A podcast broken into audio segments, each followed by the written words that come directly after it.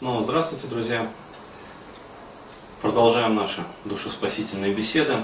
А, и хотелось бы рассказать про, опять-таки, вдогонку про вот эти вот все духовности, там, метафизику и прочее, прочее. Но опять-таки, я просто делюсь своим таким мировоззрением, а, миропониманием, мироощущением.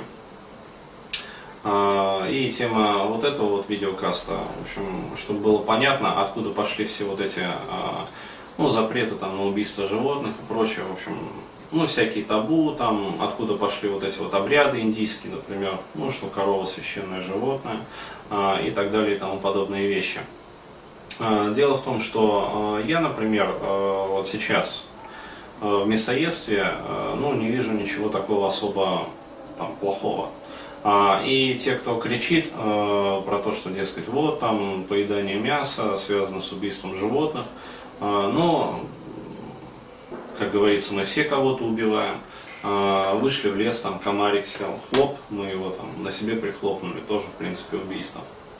А, и для меня, как бы, вот эти вот ну, убийства животных, ну, во-первых, не я, как говорится, сам их убиваю, то есть там, убивают другие, как говорится.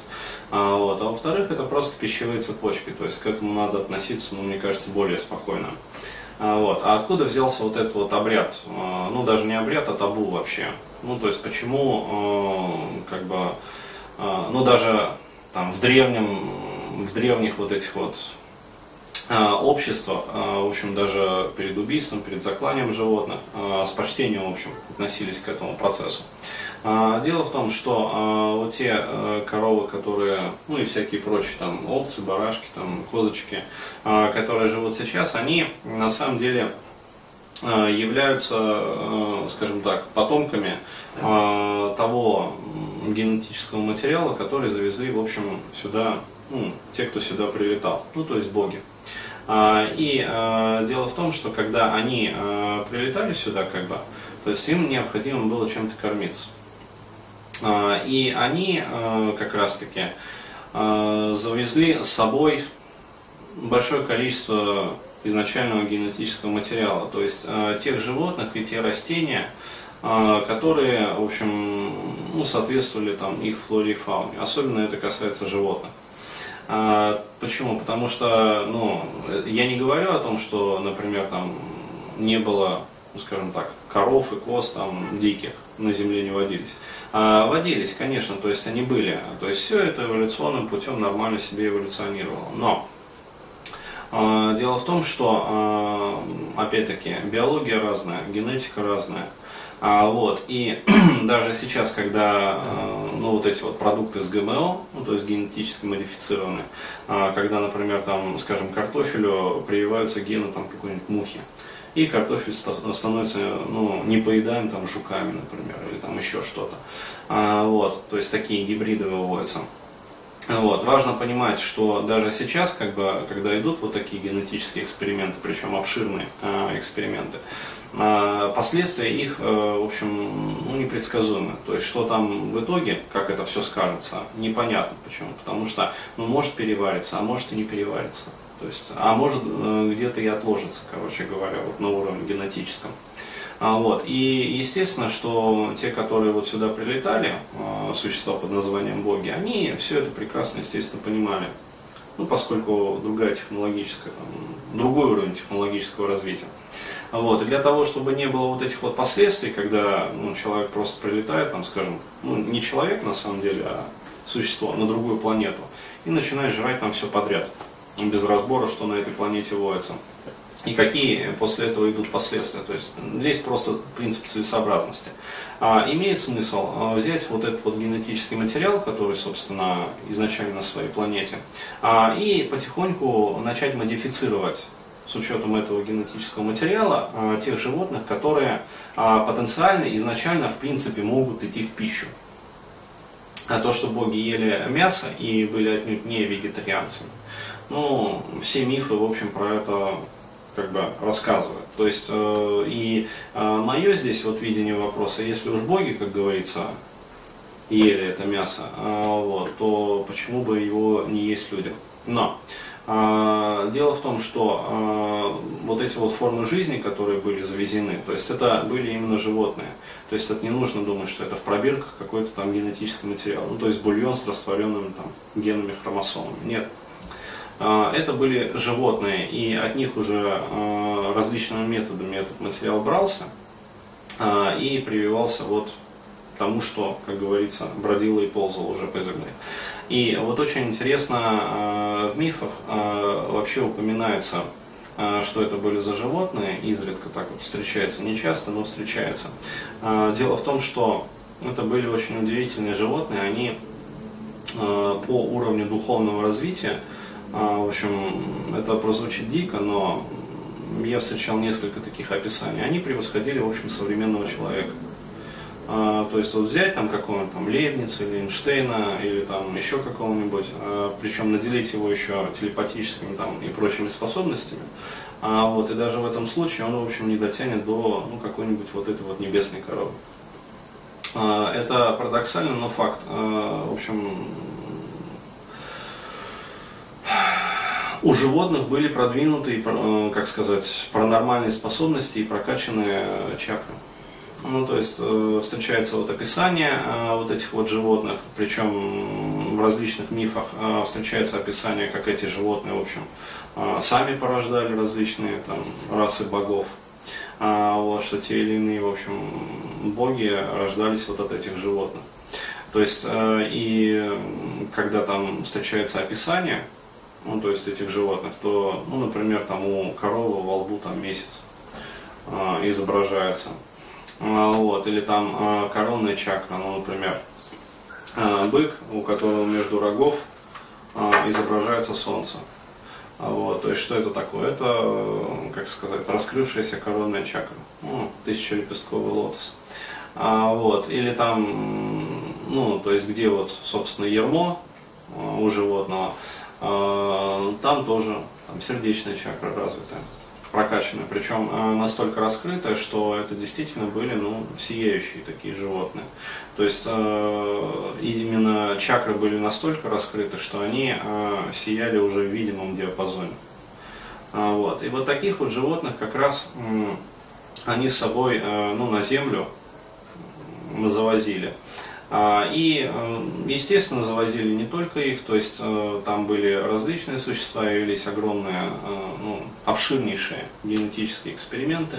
А, вот, и последствия этих экспериментов, ну, по некоторым вот данным, мы пожинаем до сих пор. То где-нибудь там Йети обнаружат, то где-нибудь там русалка всплывет, то еще там какая-нибудь там нечисть, короче говоря.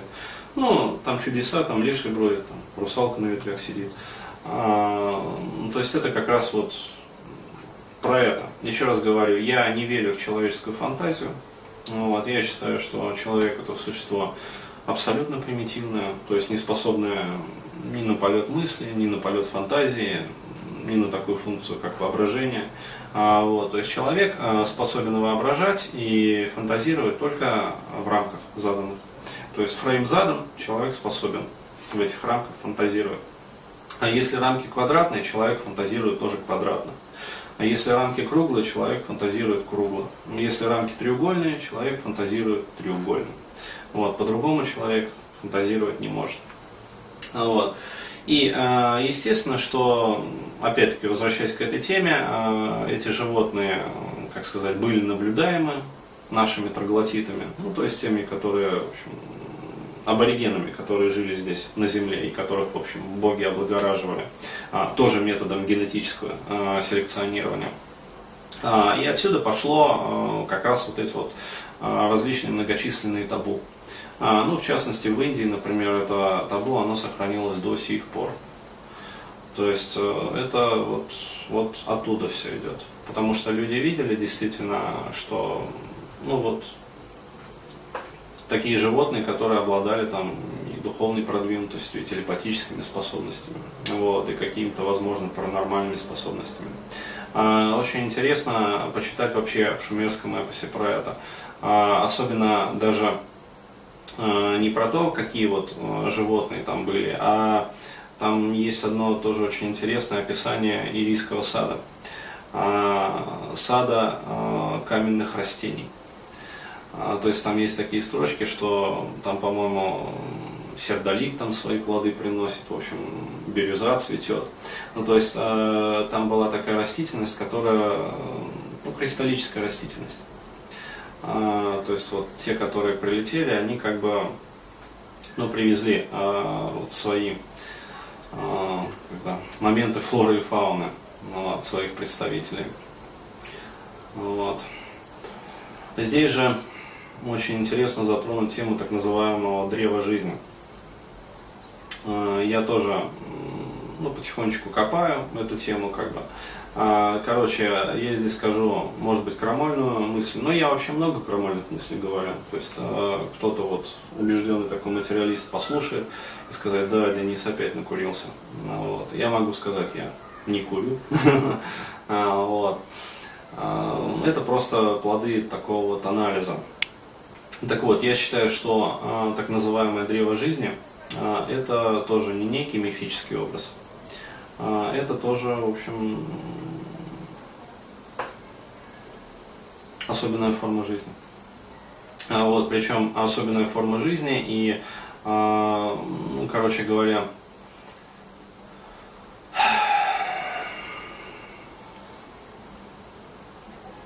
трудно просто описывать вот, и эмоции, и догадки по этому поводу, поэтому так вот иногда затормаживаю.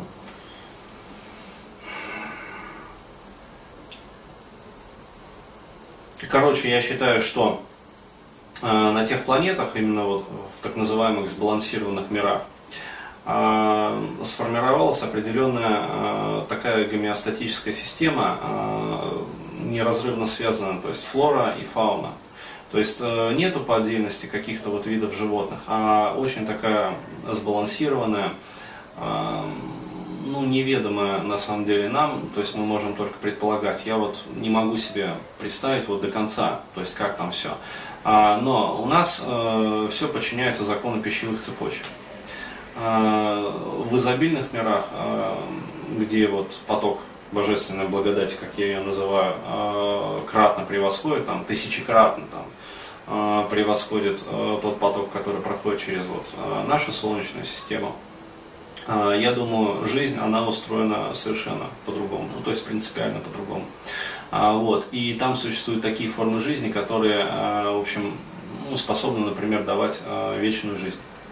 То есть, короче, я считаю, что вот это вот древо жизни – это реально существующий вид флоры. Вот тех экосистем, которые сформировались вот на таких планетах, вот в таких мирах.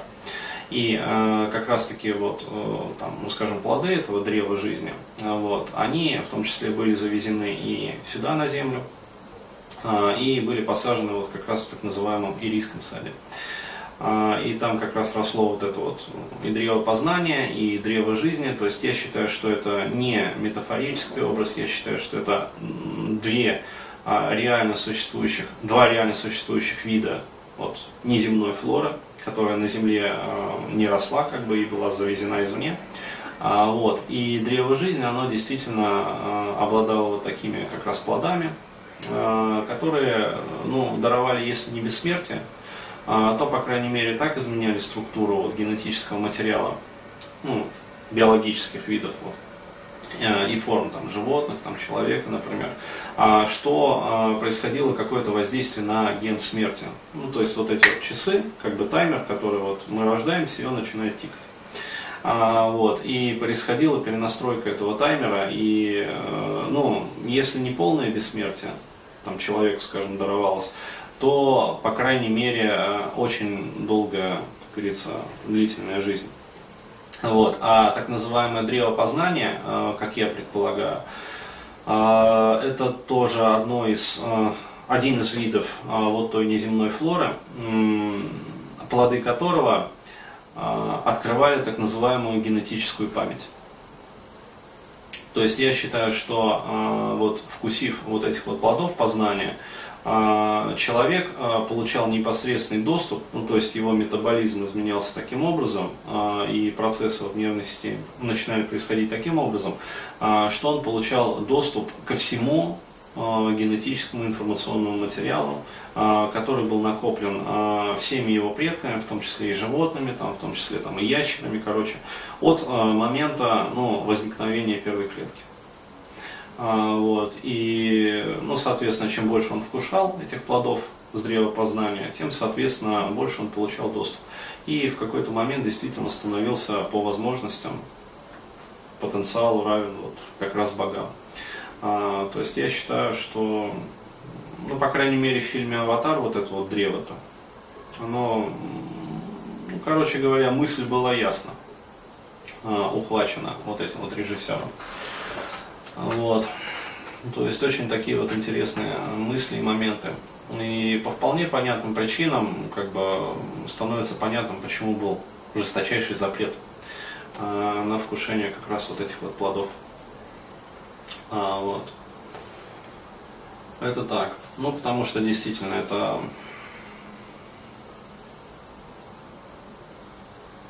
человек превращался просто в другое существо. Вот. Вот так вот интересно. Начали с небесных коров, закончили древом жизни.